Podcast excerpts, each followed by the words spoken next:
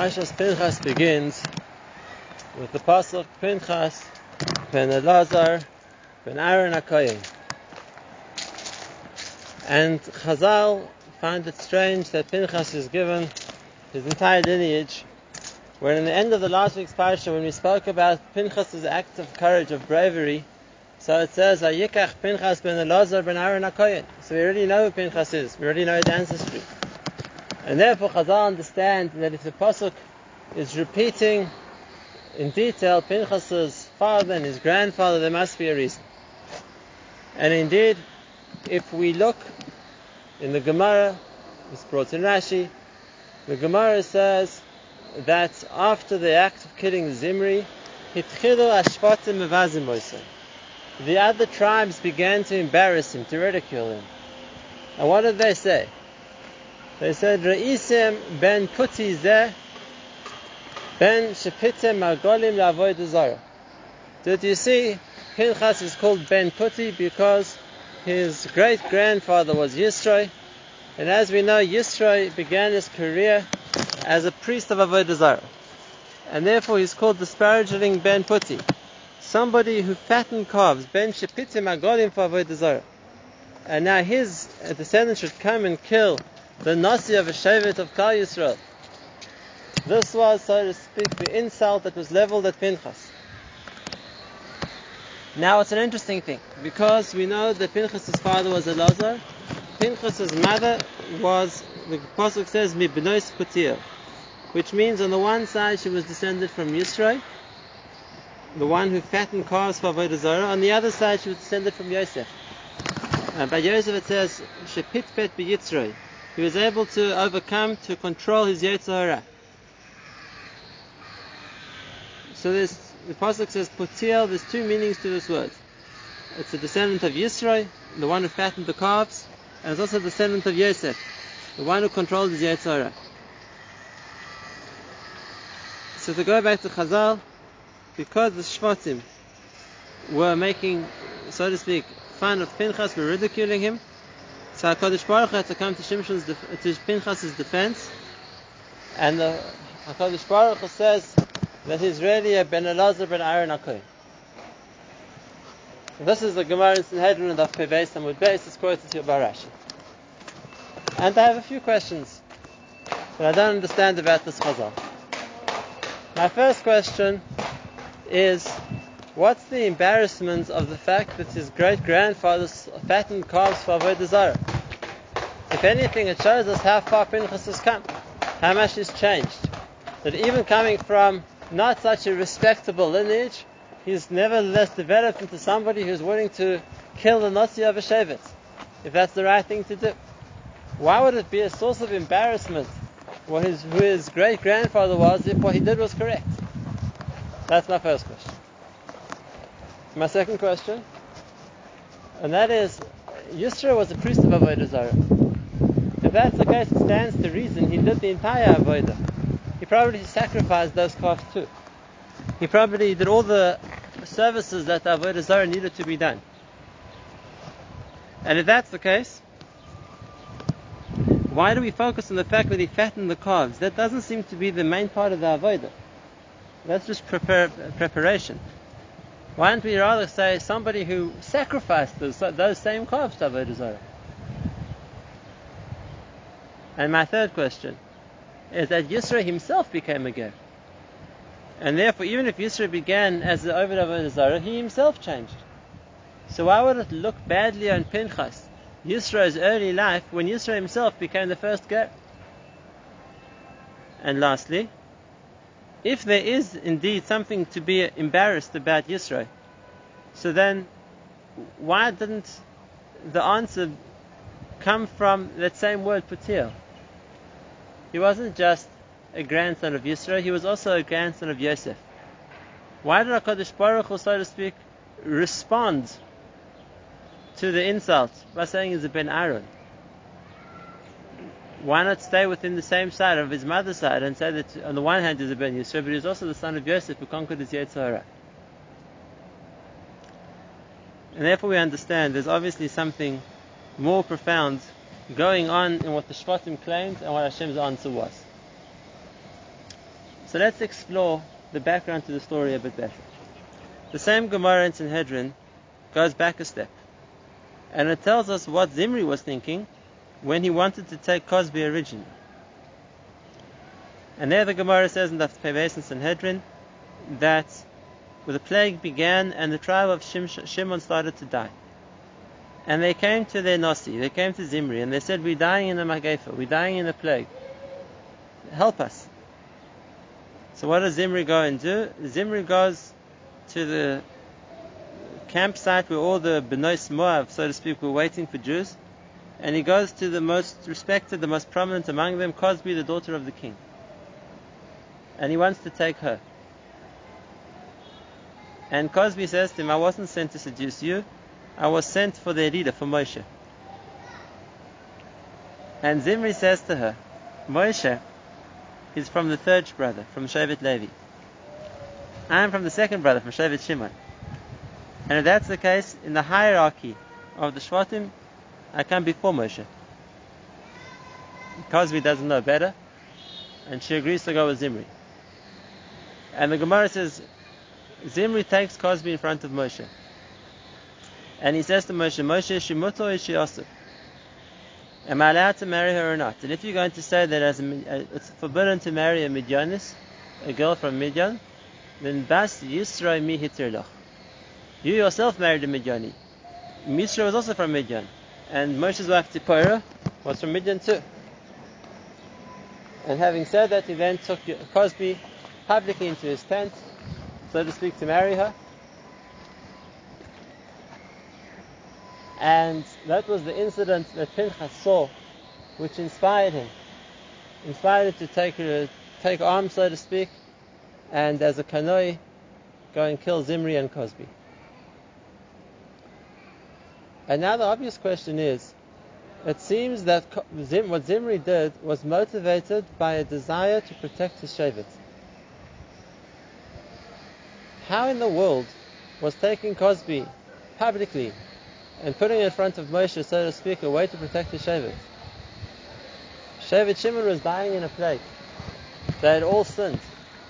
How was adding, compounding the sin, as it were, going to help Shevet Shimon? What was Zimri thinking?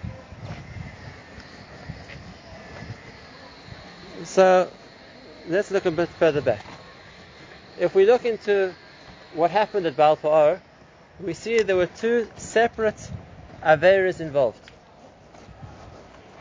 There was one Avera of Avodah Zarah. The Gemara also tells us that when the woman of Midian would try to seduce Jewish men, and the Jewish men were at the stage where they were willing to succumb, so the Midianim would take out a statue of the of Pa'ar and say, serve Pa'ar, in the despicable way that it needed to be served. So there was the Avera of Avodah Zarah involved.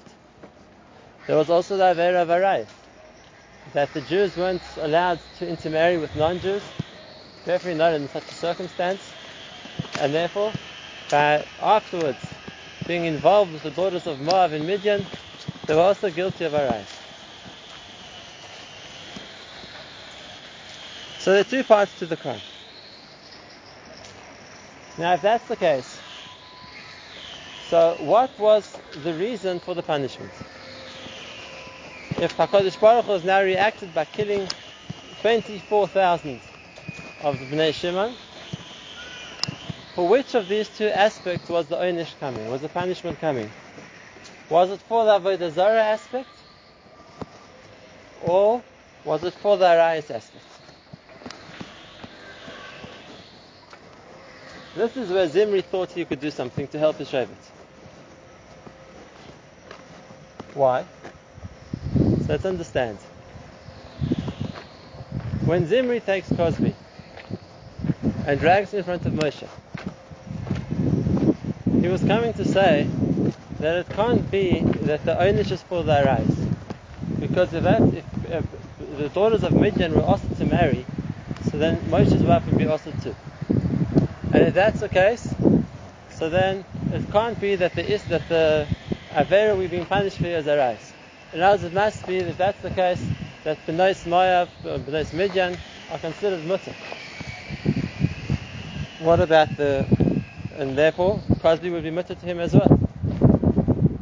And if that's the case, so then what would the Oynish be for? It would be for the Avodah Zarah. But Zimri himself didn't worship Avodah Zarah. And therefore he thought that by not worshipping the Avodah Zarah, and by justifying, so to speak, the Arayis, that that can't be the reason that it's also because you see Moshe Rabbeinu did the same thing, although that was before Matan Torah, although it was in different circumstances, although he was Megair but nevertheless, what Zimri wanted to bring a proof to was the fact that there was no Arias with Nos Midian. And if that's the case, so then at least there would be an argument that Bnei Shimon couldn't be punished for the Arias aspect. So it would minimize, so to speak, their culpability to the Avodah Zarah. Zimri himself didn't worship Avodah Zarah. He didn't uh, necessarily follow through with, with, doing the requirements of the Avodah Zarah of Pe'or.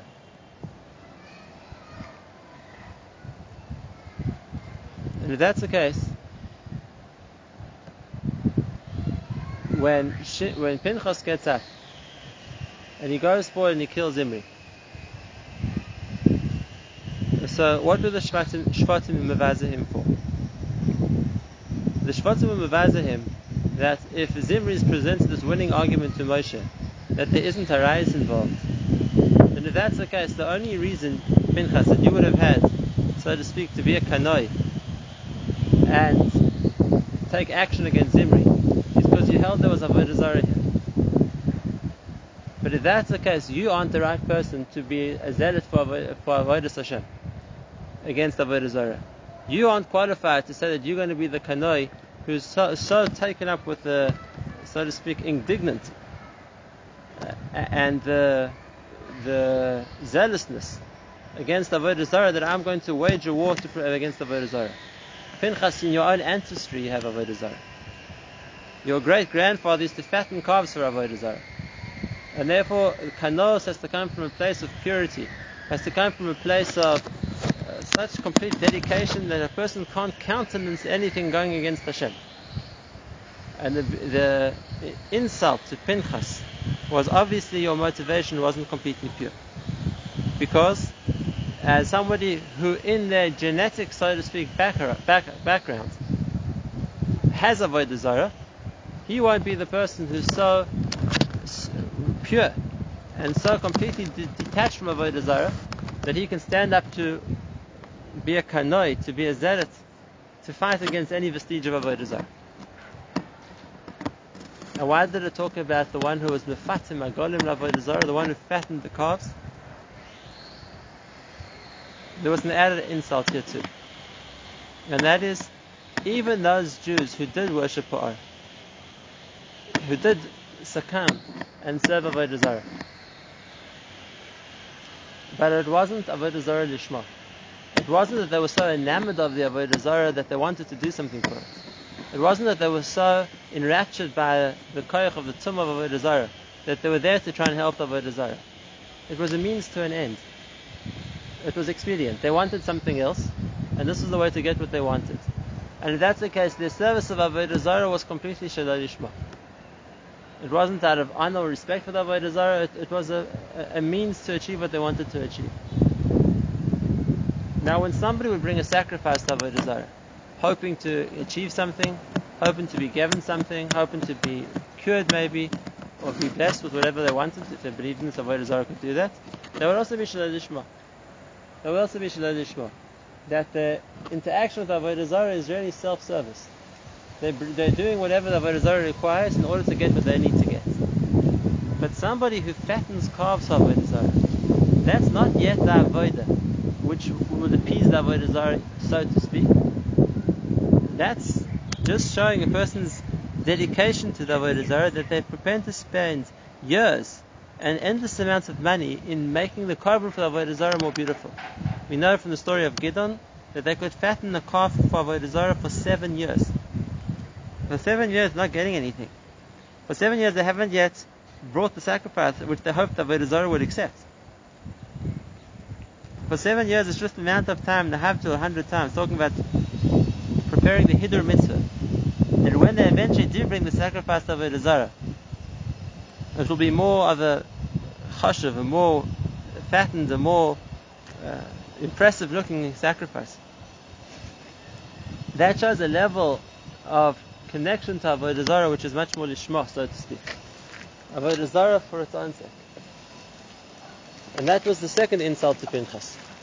And that is not just that your grandfather himself involved himself in Avodah Zarah, he was much more enamored of and enraptured with Avodah Zarah than any of Shevet Shimon.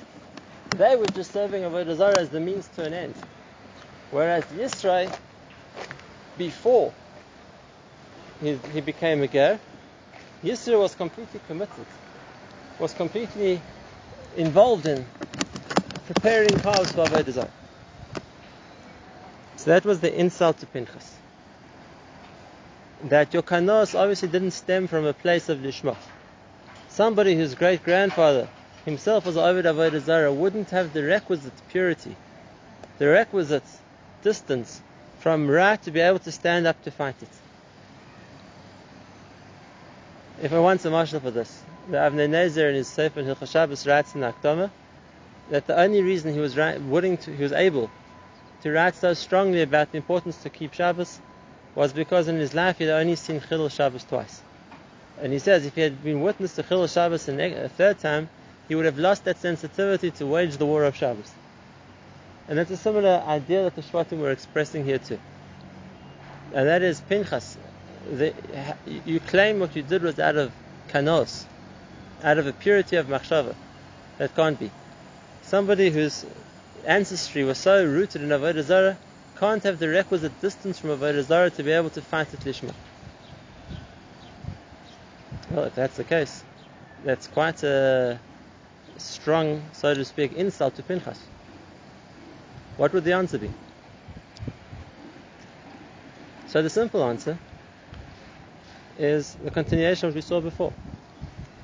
And that is, it was a mistake to think that the mistake that the Avera the Klal were overrun was Avodah Zarah. The Arayis was Osir as well. Even though Zimri brought Cozbi in front of Moshe and says, Who was Matira to you? We understand ourselves. The situation of Moshe and Sinfora was very different to the situation of the Jews in Benos Midian. And therefore, Zimri didn't achieve anything because she was Osir to him also. There was the second Avera of Arayis here as well. And if that's the case, there's now there's a counter argument. And that is Zimri, if everything he did was just Lishma, if all you're trying to do was to protect your Shevet, then all you needed to do was to make the point to Moshe, who allowed you to marry Bas Yisrael, why am I not allowed to marry Cozbi? That's all. But we find it went much further than that. Zimri, the Gemara tells us in the same place in Sanhedrin, the Febes, committed a number of Averas with Cozbi. What was that for? What was he trying to prove by that? That shows us that as lofty as his intentions may have been, at the end of the day they were fueled by the Yetzer Hara too. And the proof is what he later did. It wasn't an act of Mesiris Nefesh for his Shevet. There wasn't an act of righteousness to, so to speak, to prove his Shevet right. That was not very plain and simple. And that was enough reason to kill him. For the Arais. And that's the second part of the Gemara. That Pinchas had another grandfather also. Yosef.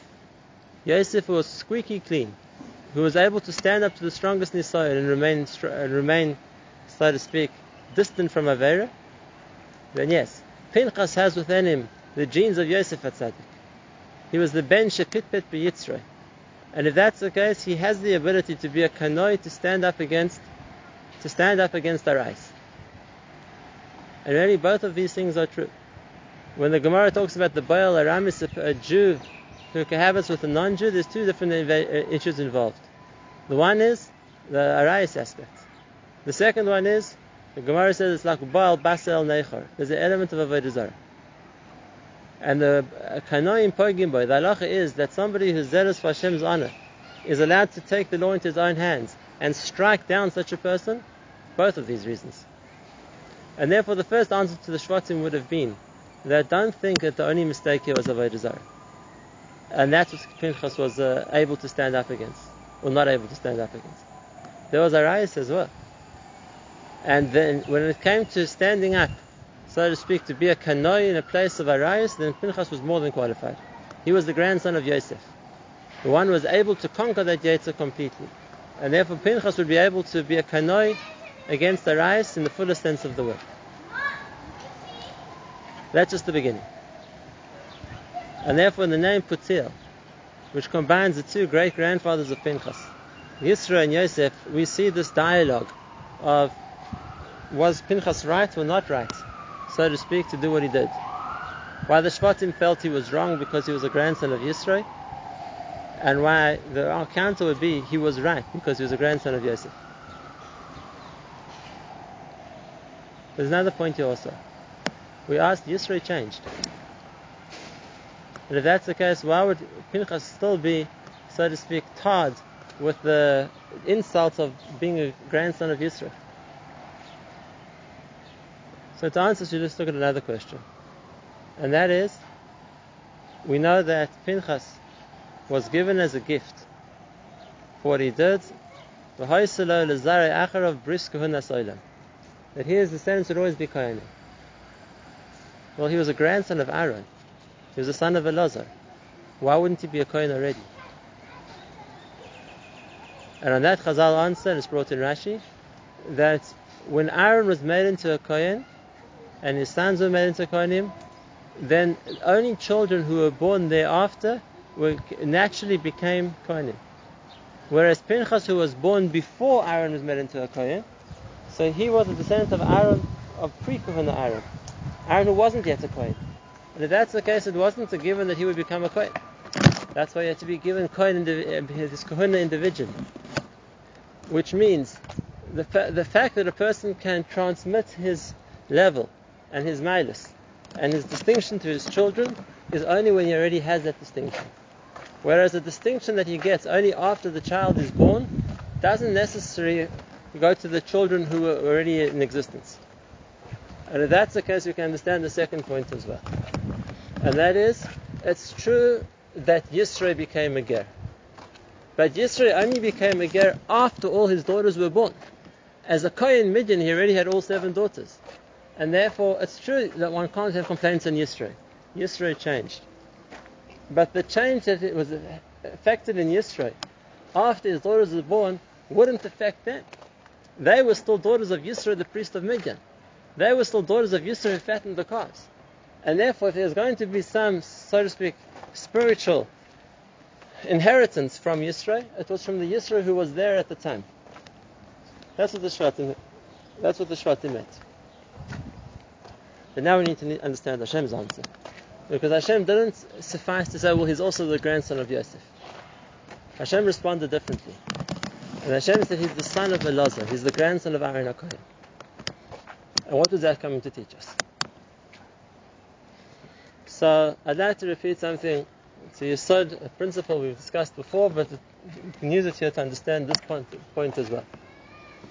And that is, if we look right back to the time of the brothers Shimon and Levi themselves, the sons of Yaakov, we see that they were brothers together in the same crime of destroying the city of Shechem, and we see they were punished equally, that they weren't blessed by Yaakov, on the contrary, their anger was cursed. And yet, thereafter we find a tremendous difference. We see Levi goes on to be the Shevet, the Shevet of the Kohen and the Shevet of the Levim, the Shevet to stand up for Hashem's honor, whereas Shimon, well, he doesn't improve. And here in the story of Baal Pe'or, once again, the prime sinners are Shimon. And once again, when Moshe is going to give a bracha before his death to all the Shvatim, the only one left out is, again, Shimon. And the question you have to ask is what changed? What changed that Shimon remained, so to speak, where Shimon was, whereas Levi effected such a tremendous turnaround? And the Yisod we said then is that there wasn't any change. If we look to the Pasuk Bashchem, and the Pasuk says what motivated Shimon and Levi to do what they did and to destroy the entire city, the Lashon of the Pasuk is ki nevala nasa Yisrael. Yaakov. An atrocity happened in Klal Yisrael that such a thing could happen to the daughter of Yaakov. And that shouldn't be done. Now, if you're wondering why did the pasuk have to add those last three words, "V'chein lo ye'oseh"? We've already said it was an atrocity; it was a nevala. But the answer is there's two separate feelings being described here, two separate emotions, one of Shimon and one of Levi. The one feeling was that this was something which shouldn't have happened to us. This happened in, uh, to Abbas Yaakov, it shouldn't have happened to Abbas Yaakov. It's a nevala, for something terrible happened to Abbas Yaakov, and we have to stand up for the honor of our family. Such things shouldn't happen to us. The second motivation was it doesn't make a difference in the people. Such a thing is wrong. It's immoral and such things shouldn't happen. And these, even though in the case of the story of Shechem, there was a meeting point of these two motivations, but the motivations are very different. The motivation of Shimon was we have to stand up for the honor of our family. If such a thing could happen in our family, we have to take revenge on the honor of our family. And the motivation of Levi was we have to take revenge on something which is wrong. If it's wrong, and then we can't allow wrong things to happen. Such a thing shouldn't happen anyway. Yaakov was angry with both of them for the same reason. He was there, they could have asked him. But the midas which they displayed continued to guide each individual Shevet. That concept of Levi, to stand up for what's right, something which is wrong shouldn't be allowed to happen, became the hallmark of Shevet Levi. And when after the Egel Azov, when Moshe stands at the gates of the Jewish camp and he says, Mi la Hashem Elai, who's going to stand up for Hashem? Who's going to wage a war against what's wrong? Such a thing, an Egel Azov should never have happened. So Vayasvol of Kol Shevet Levi. The entire Shevet Levi, we stand up for what's right. And more than that, the Pasuk says in the Bracha that even overrode their family commitments. The Pasuk there praises Levi as one who said to their grandparents, Lo yada ves achiv lahiki ves banav. They wouldn't recognize a grandchild, a grandson, a brother-in-law. If they had been nichshal the ego, they were willing to fight them regardless of the fact that they were family. Because Levi's motto was, lo We can't allow something bad to happen. Whereas here we find Shimon repeating the same mistake as the ancestor of the Shevet.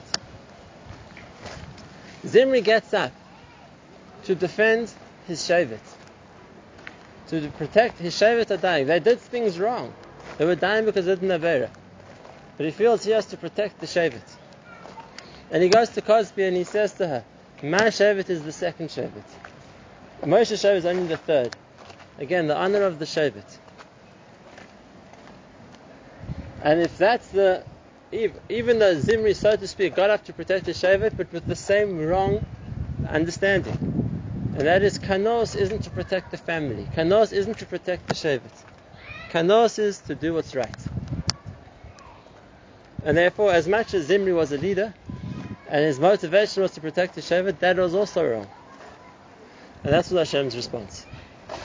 We don't have to get into the discussion of was Pinchas acting as a Ben Yisrael? Was he acting as a Ben Yosef? Was the Ikka mistake of a Zara? Was the Ikka mistake of Arais? Was it both? There's another cheshbon over here. Pinchas was acting as a Ben Aaron. And a Ben Aaron stands up for what's right. Pinchas ben Elazar ben Aaron Akoyim. He is following in the same tradition of his grandfather and his father. The tradition of Shevet Levi. And that is to stand up for what's right. What Zimri did was wrong. And if a per- and somebody whose motivation is, I'm going to stand up when I see wrongdoing. I'm going to be a kanoit when I see things which are wrong. That's the midah of Levi. That's what motivated Shim. That's what motivated Pinchas. And that's Hashem's answer. And therefore, even though Pinchas was born before Aaron became a Kohen, and therefore he wasn't naturally a Kohen, because it's only once someone's given the male of Kohuna that he has the, so to speak, the spiritual DNA which he passes on to his generations who are born afterwards. Pinchas was born before. But over here in this incident, Pinchas proved that he had within him the spiritual, spiritual DNA of the Kohen. that he had within him the kanos to do the right thing, the hallmark of Shevet Levi, and therefore in his own right he deserves the kehunah too. Those are the two parts of the person. Pinchas is a ben Aaron, ben Aaron Akoyen, ben Elazar, ben Aaron Akoyen, and therefore he gets the bris of sola. He also deserves to the, that distinction of the person who is willing to stand up to defend the honor of Hashem is the one who's chosen to be given the privilege of serving Hashem.